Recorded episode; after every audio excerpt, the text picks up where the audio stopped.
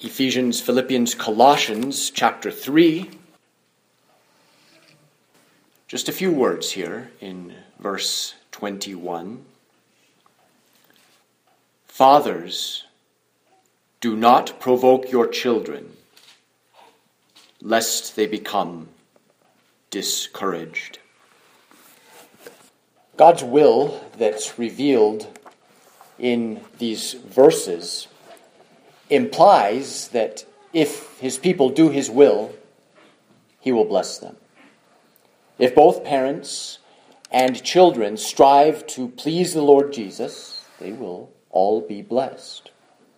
This verse especially shows the church God's will for parents towards their children, and particularly for fathers. Fathers must follow God's order of authority by taking the reins of authority in their home. But in the government of children, fathers must not provoke them, lest they become discouraged. God's instruction here could be viewed as friendly counsel for parents for how to give your children a lift in life. If you're a young person who suddenly found out that your parents had laid aside a great deal of money for you so you could go to college, you would be right to be humbled and thankful for such a gift. That's a great gift, and its greatness lies in its intent to set you up for success. But what if there was a better gift that parents could give that would strengthen their children for the rest of their lives? Strength, you say?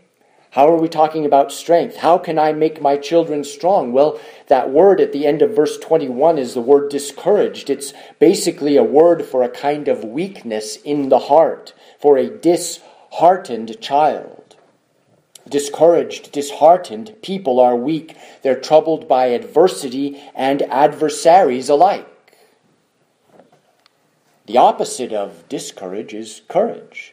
The opposite of dishearten is hearten. In other words, if parents govern in godly ways that do not provoke, they will encourage their children, giving them a gift of strength to last a lifetime that's more valuable than college. This morning, let's talk about the signs and symptoms of a disheartened child. And then we'll have to brush up on parental duties. And then we'll talk about provoking actions that fathers should avoid. And then this evening, there's more to say about all of this. What are the signs and symptoms of a disheartened child? It's that word discouraged that we're trying to see very clearly here. Fathers, do not provoke your children, lest they become discouraged. A discouraged child has lost heart.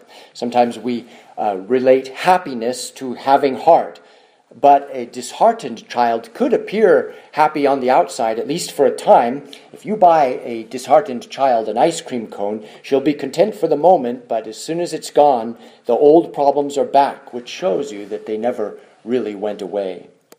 You can recognize disheartenment, not by a temporary bout of unhappiness, but by a repetitive, regular, or increasing discouragement. Sometimes parents notice that they have a sulky child.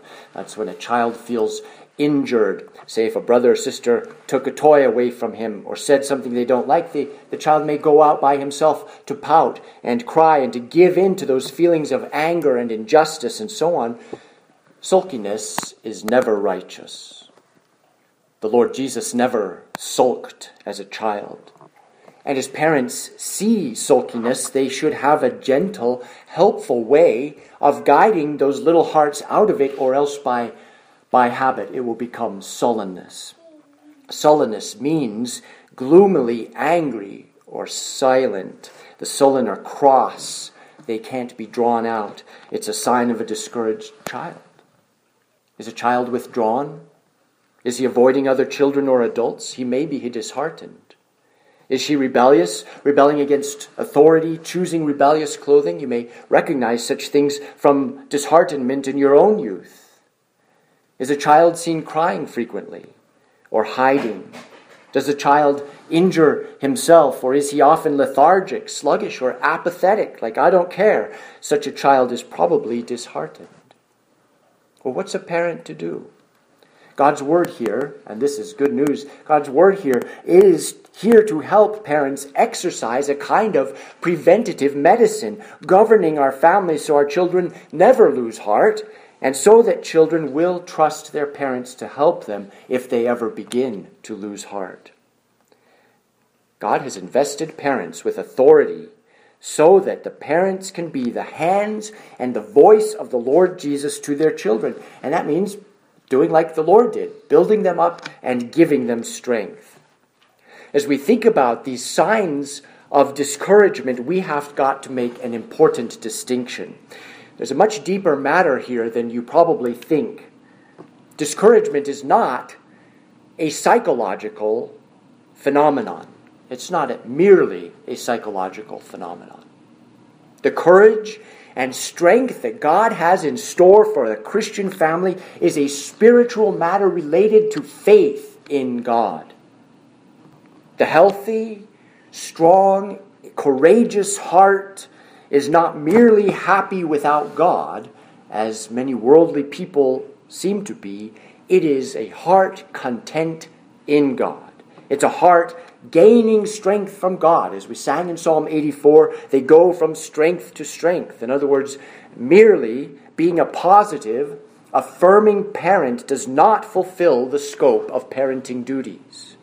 Heartened or disheartened, I'm saying, is a spiritual matter. Think of this as an example. The person who dies at any age is someone's child. No matter how much self-confidence that person had in life, to die an unbeliever is to lose heart forever. We know that as people age, they get physically weaker. And then to die, to realize that you are not being escorted to everlasting joy, but to everlasting torment, weakness and misery, is to have every last shred of worldly confidence clipped away. I say again, to have heart is a spiritual phenomenon, not a matter of self-esteem. Therefore, a discouraged child, as the Scripture sees it, is one who has been dissuaded by his parents from a holy life of following God. An encouraged child gets strength from God, from a holy life. And this means that parents have a role to play in the salvation of their children. Someone might object to that statement and say, well, I know parents who did everything right and their children still rejected God. We know that can happen because in salvation, God is sovereign. Parents can be the very model parents, and a child can still refuse the God of their fathers, as many on earth who heard the voice of the Lord Jesus and felt his healing hands at the end shouted, "Crucify him." Ultimately, salvation is God's choice. The faith we parents have in God takes account of God's sovereignty. We believe the Scriptures that God ordains both the means and the end of a thing. Like this, God ordained that Moses should escape from the hand of Pharaoh. And God ordained the reeds to grow by the riverbank in the Nile to hide him, a sister to watch him, a princess to find him. Or as God says in Isaiah 54, I created the smith who blows the coals into flame to create a weapon for war. He ordains means and ends. So knowing this, parents have every reason to think that their own character and their own example and their own faithful labor in their duties may be the means God uses to save their children. Of course, we know it's the gospel that is the power of God unto salvation. But how do you know, parents, that the gracious way in which you deal with sin in your home and in the way you teach the gospel in your catechism and in your family worship, how do you know that that is not the avenue by which God reaches your children's hearts? Faith in God believes the means are important. It does not give up and say, oh, well, nothing I can do will make a difference. That's called unbelief. Belief obeys. It takes every instruction of God seriously. Our sovereign God governs and saves. He saves immediately, yes, by the regeneration of His Holy Spirit. But even the regenerate exercise faith in the gospel, which entails that somehow sinners come to know the gospel. So God also saves immediately by the means He's appointed. We have to learn as children, we hope, or at any age, we have to learn who the Lord Jesus is before we can call upon Him and be saved. Hear what James 1:18 says. Of His own will, that's God's sovereign choice. He brought us forth. That's regeneration. By the word of truth, that's the means, the gospel. I say again, God has ordained the means even as He has ordained the end. A child having heart or not having heart is a spiritual matter, and it depends on parents. In part, it depends on parents. So as we're thinking about means now, let's consider some duties that parents have to prosper their child spiritually. These are duties that a parent has for prospering their child spiritually. The word fathers there at the beginning of verse 21 implies duties, because parents and fathers particularly are the governing authority in the home. To be a father, I think I'm speaking to the choir here, so to speak, the father is not merely a biological contributor to his child's life. He's not a progenitor merely. He is to take an active and present role of leadership in the family. One duty parents have is to bring their children to be admitted to the visible church through baptism. I anticipate already that someone may say, you picked the least important thing to talk about. Why are you talking about that? But is there anything that God commands us that we can say, that's not important? Is there anything that we can leave out and say, well, probably God does not use that for our good and His glory?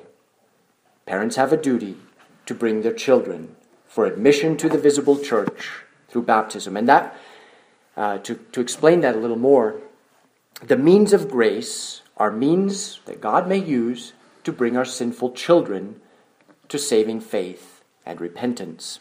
Baptism is one of them.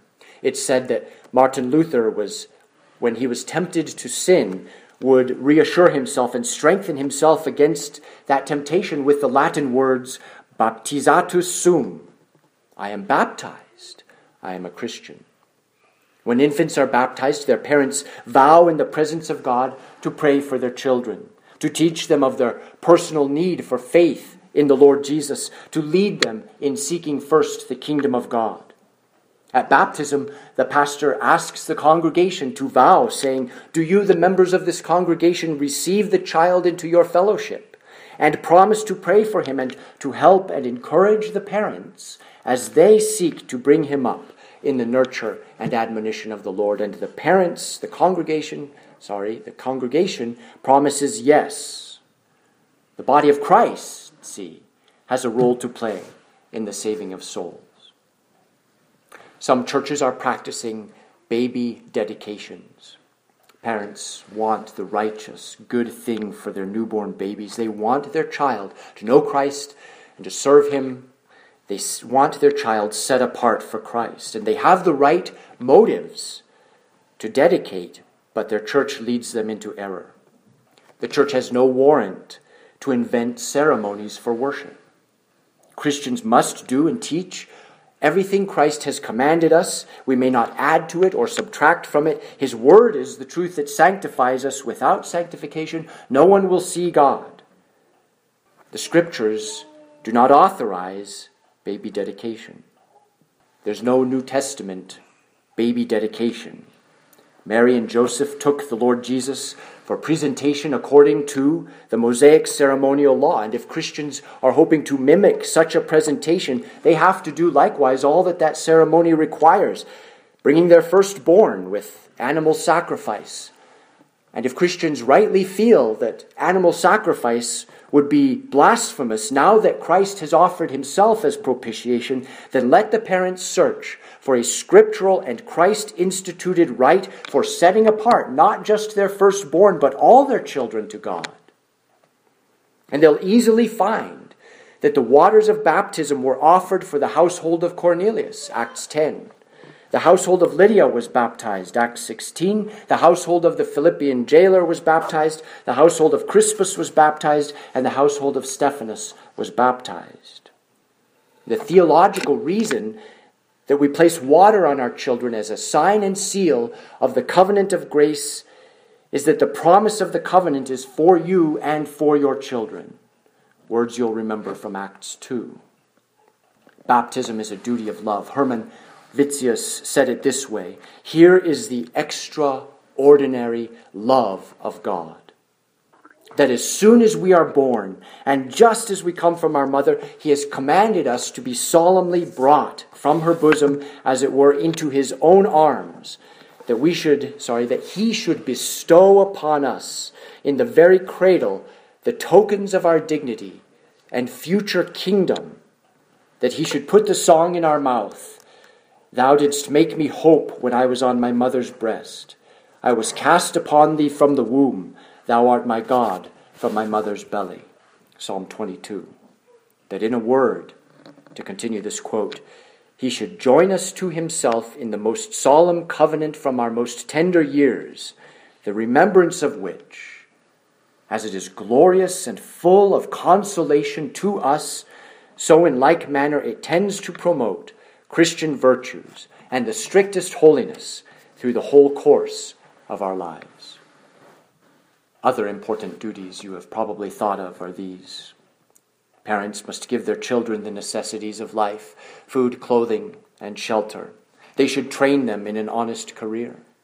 Parents should pray for their children. They should try to lay up an inheritance for them. They should give them away in marriage at the proper time. They should warn them against sin, and they should put their children in check when they sin, and should do it at the right time and not too late. The goal of parenting is not first good behavior. The goal is Christ's government that leads the child to willingly submit to Christ. And for that, parents should train and instruct them in learning the Lord's ways. They should teach Scripture doctrine. Not the Sunday school teacher only, not the pastor only, not a volunteer, but the parents must teach them. You hear the word grooming nowadays, meaning to cultivate likes and dislikes in a child so they go a certain way. Well, parents, our duty is to groom unto godliness, and one tool to accomplish this is family worship.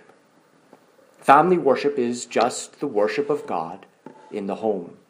Deuteronomy 6:7 says, "Thou shalt teach them," God's laws he means, "unto thy children, and shalt talk of them when thou sittest in thine house, and when thou walkest by the way, and when thou liest down, and when thou risest up." God pictures parents talking of God's ways, whether the family is in motion or holding still, from eating a meal to going to bed to hiking a mountain to moving cows or anything. Most people now are so busy they're never at home, or so distracted and activity-filled when they're at home there's no time to talk. But God commands us to talk. Family worship requires you fathers to carve out time for worship at home. Family worship should include prayer and reading of Scripture. It may and probably should include the singing of a psalm. It may include catechizing and admonition about sins, and discussion that builds faith in God. Fathers, keep it short. Read a portion of Scripture. Insist that children sit quietly and still for the reading. Say, "We're reading God's Word now, so listen." Children who disobey should be taken from the room and given a spanking without anger, with instructions appropriate to their age. "We're reading God's Word. You need to be quiet because we're worshiping the Lord. Are you ready to go back to worship?" And when the child has composed itself, pick up where you left off. Read a portion, going in order through a book of the Bible. Read a Bible guide out loud to help you understand it. Fathers, explain what you know. And you do know a lot, more than your children. And ask simple questions. What was the name of the man who did such and so? What was the Lord Jesus doing in the temple? Probably your children are going to have questions, and that's going to lead to discussion. Talk about whatever sins the passage is highlighting and about Christ as the remedy for our sins. Pray for a few minutes. Sing a psalm together. All told, family worship could last as little as 10 minutes. When discussion gets going, it may last longer. Does this seem too big a burden? Christ says, "My yoke is easy and my burden is light." Now, someone might say, if family worship won't miraculously save my child, why do I need to worship in my home? We go to church, right? That's good enough? Well, here are a few reasons. For one, Christ wants us fathers to be leaders even as he is the leader. Do you think Christ would lead those under his authority not to worship? Or would he lead them to worship? We can only be the hands and the voice of Christ if our leadership is drawing our family to worship God. Another reason to worship as families is this, that our children came into the world sinners because of us. Our sin problem is so outside of our control that we are not capable of reproducing a sinless person. You know, only one sinless person was ever born. Seeing that we can only produce a creature that, if left untouched by God, will be destined for sin and misery in hell, we should care enough about those little souls to introduce them to the remedy for their original sin and their guilt. And fathers, that means dying to self every day so that we can teach them about the Savior's love. It means correcting those children in their sin and restraining their sin.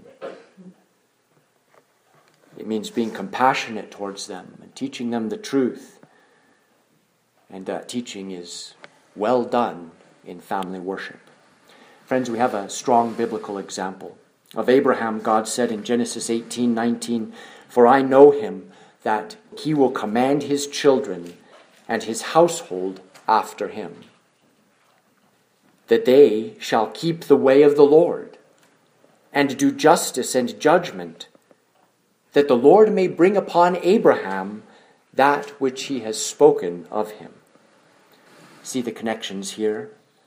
The way of the Lord goes one way. The proper exercise of fatherly authority directs the whole house into God's way. God's blessings are in that way.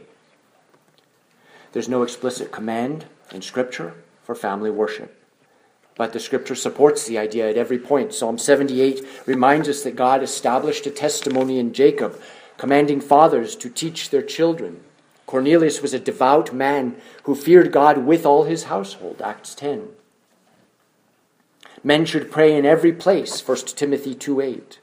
God really desires all people to call upon his name, and as Isaiah says, to rouse themselves, to take hold of God. We have to be active and deliberate to fan into flame the gift of God, 2 Timothy 1. Someone has once compared parents to Christ's archers. You know, an archer is someone who shoots arrows from a bow. We get a few good shots with the gospel to evangelize our children while they're close. The day's coming when they're going to move further away. Beloved, take advantage of the close shots. Once children leave home, the target is far.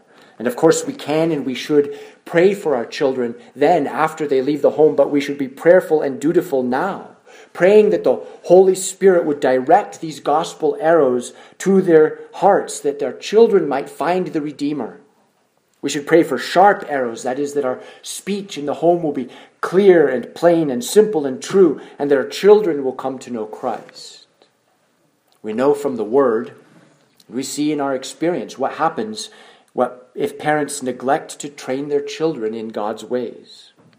People become lovers of self, lovers of money, proud, arrogant, abusive, disobedient to their parents, ungrateful, unholy, heartless, unappeasable, slanderous, without self-control, brutal, not loving good, treacherous, reckless, swollen with conceit, lovers of pleasure rather than lovers of God, having the appearance of godliness but denying its power.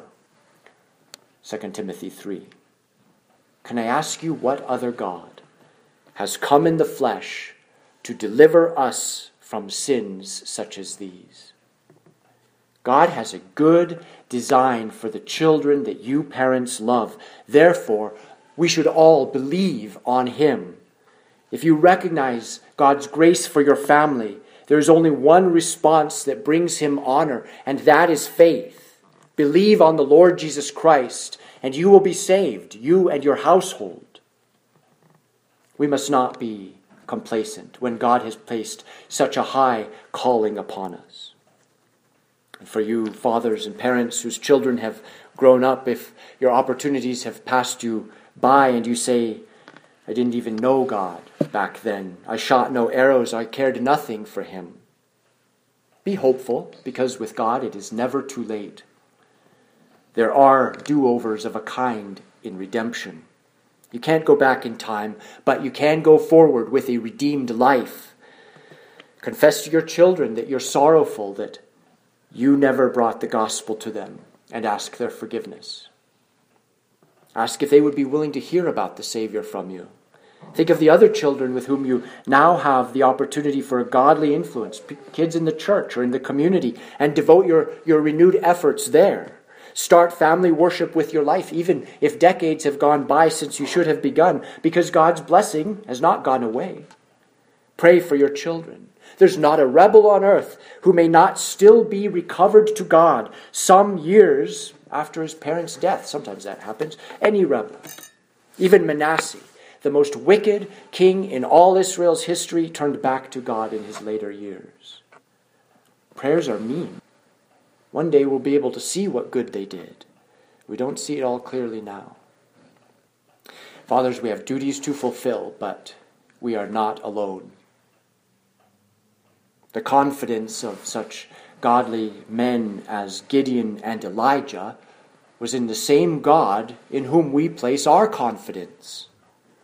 Fathers, none other than the risen Lord Jesus stands by to help you. The King stands with you in your duties, extending his scepter from Zion. Christ has redeemed us, fathers. He's at work in us, and so we do not need to fear.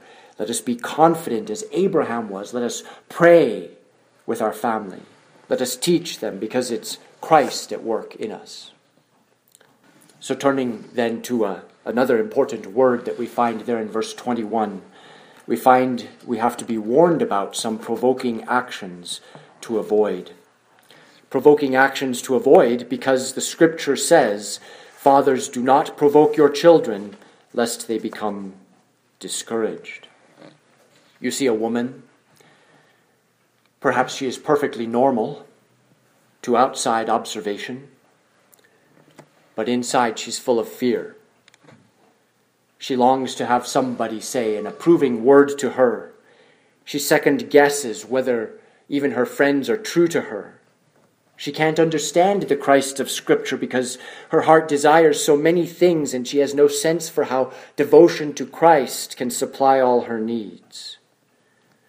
What's wrong? As a grown-up, she is mentally and emotionally interacting with the unbiblical parenting she received as a child. She's disheartened because her parents fostered fearful, uncertain heart responses in her. Parents provoke their children when they distort discipline. Discipline is very hard for parents, and so it's understandable why parents might desire to invent some methods of changing their child's behavior that seem more promising, or at least a lot easier than biblical discipline.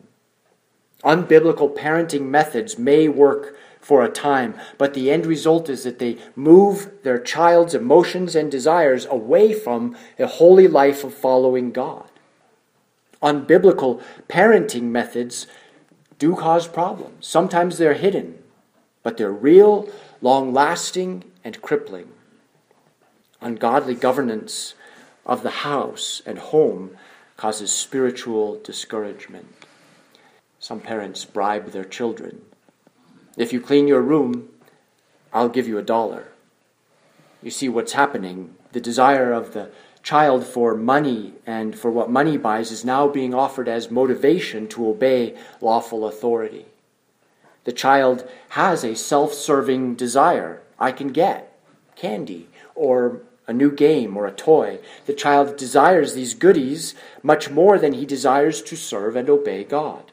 And so by bribing, a parent reinforces his child's pursuit of the idolatrous desire and circumvents what should be a desire to love God with all the heart, soul, mind, and strength. If we use self-interest to change our child's behavior, we will confirm the child in self-interest. Friends, people who work here at Quinter Public Schools say their jobs are greatly taken up by modifying or trying to modify the behavior of school children. That ought to tell us that unbiblical parenting is writ large on our community. Because if children were willing followers of God's authority at home, it would be a cinch to submit to their teacher's authority at school. But since they do not, we may trace the problem back to unbiblical parenting. Some parents offer frequent rewards. There is a place for rewards and commendations, but a parent who offers them too much might say, when you do your regular chores, I'm going to give you something. Remember, fathers, that you are in charge. Mothers, you too. You have authority. Your child's regular chores and expectations for obeying your voice do not need to have a reward attached. If they do, what you'll train your child to do too is eye service. That is, only to obey when you're around to reward them. Otherwise, they won't obey. They'll be lazy. There is not always a reward in this life, is there? Remember Luke 17:10? So you also, when you have done all that you were commanded, say, we are unworthy servants. We have only done what was our duty. When your pastor exhorts you to obey the 10 commandments or to fulfill your duties according to God's word, there is no reward. Should we only obey God if there's a reward? Or is there a more biblical motive that should drive us? How much better to train children to obey from biblical motives? And of course we can say that knowing that the rewards are in heaven when we're face to face with Christ. Some parents ground their children. And although I'm speaking against grounding, I am speaking generally. I think I understand that humanity is diverse, and so there may be some exception where this works. It has to work, like fostering children who by law are not permitted to be spanked. So I'm not weighing in on that right now at all. But I'm just saying what I am to say, have to say about grounding is supposed to be the general principle for our own children. Some ground. Grounding is a kind of punishment for bad behavior, where the frustrated parent takes away the child's use of toys, playing with other kids, playing with his bike, or watching TV or something similar for a period of time. And parents ground their children when they don't know how to address what's going on inside that child's heart. Grounding is relatively easy on parents. It's punishment rather than discipline. A parent doesn't have to analyze what's happening in his child that caused that wrong behavior. A parent does not have to instruct in God's ways or discuss the heart matter of sin. A parent does not have to help his child to repent or bring the gospel to him as a remedy for his sin. A parent doesn't have to deal with the issue of behavior as dishonoring to God. Grounding is a punishment. What would happen if God simply slapped us with a ticket or a fine or a jail sentence when we sinned? We'd never learn to love him and to serve him with all our heart.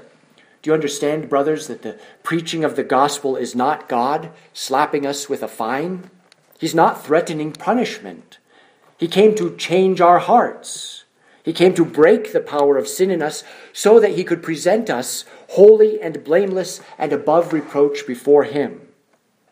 God the Son has come, and lived and died for us. He has risen again to give us newness of life. He came to bring the body of sin to nothing. That is, he's at work in the heart. And he came to make us obedient from the heart, so that we would obey him, having been set free from sin. This is Christ's design for fathers in disciplining their children.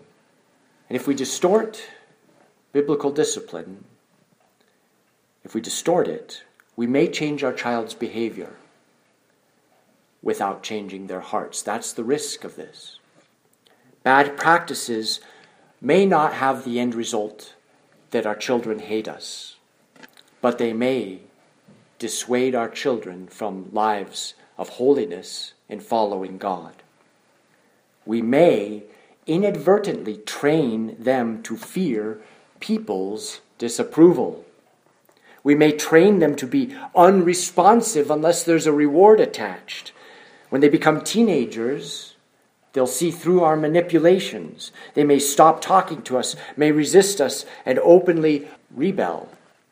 Slowly, through our fatherly ineptitude, we may push them away from the cross. But fathers, we are Christ's agents, and so our discipline has to have a remedy in it. And that remedy is to help our children walk in newness of life. This evening, Lord willing, we'll see more about this and hear more about how we can strengthen our children. Let's pray. Our holy and righteous God, we confess to you our frequent sins as parents, our own ineptitude and unwillingness. We confess that we desire to go the easiest route, and that sometimes we have exemplified all that is fleshly and worldly in desiring worldly things far more than the honor of God. So we pray for your help for each one of us, that we would honor you more than we honor our children, and that in honoring you we would be good parents to our children, that we would be like Christ in the way we talk to our children and in the way we help them and guide them in life. We pray, too, that you would solidify us and strengthen us, giving us the ambition that is godly to carve out that time we need to worship the Lord and to train our children to serve him. We pray for the children to obey their parents in everything, because this pleases the Lord. And we ask you to forgive us then of our sins and our failures. Help us to move forward with confidence as redeemed people. We pray for grown children and ask that you would redeem them. Please bring back to their minds all that they have learned of the gospel. Please bring conviction and the power of your Spirit. We pray that they would not rest until they know the peace of Christ. We commit ourselves to you and confess we are completely dependent upon you. In Christ's name we pray. Amen.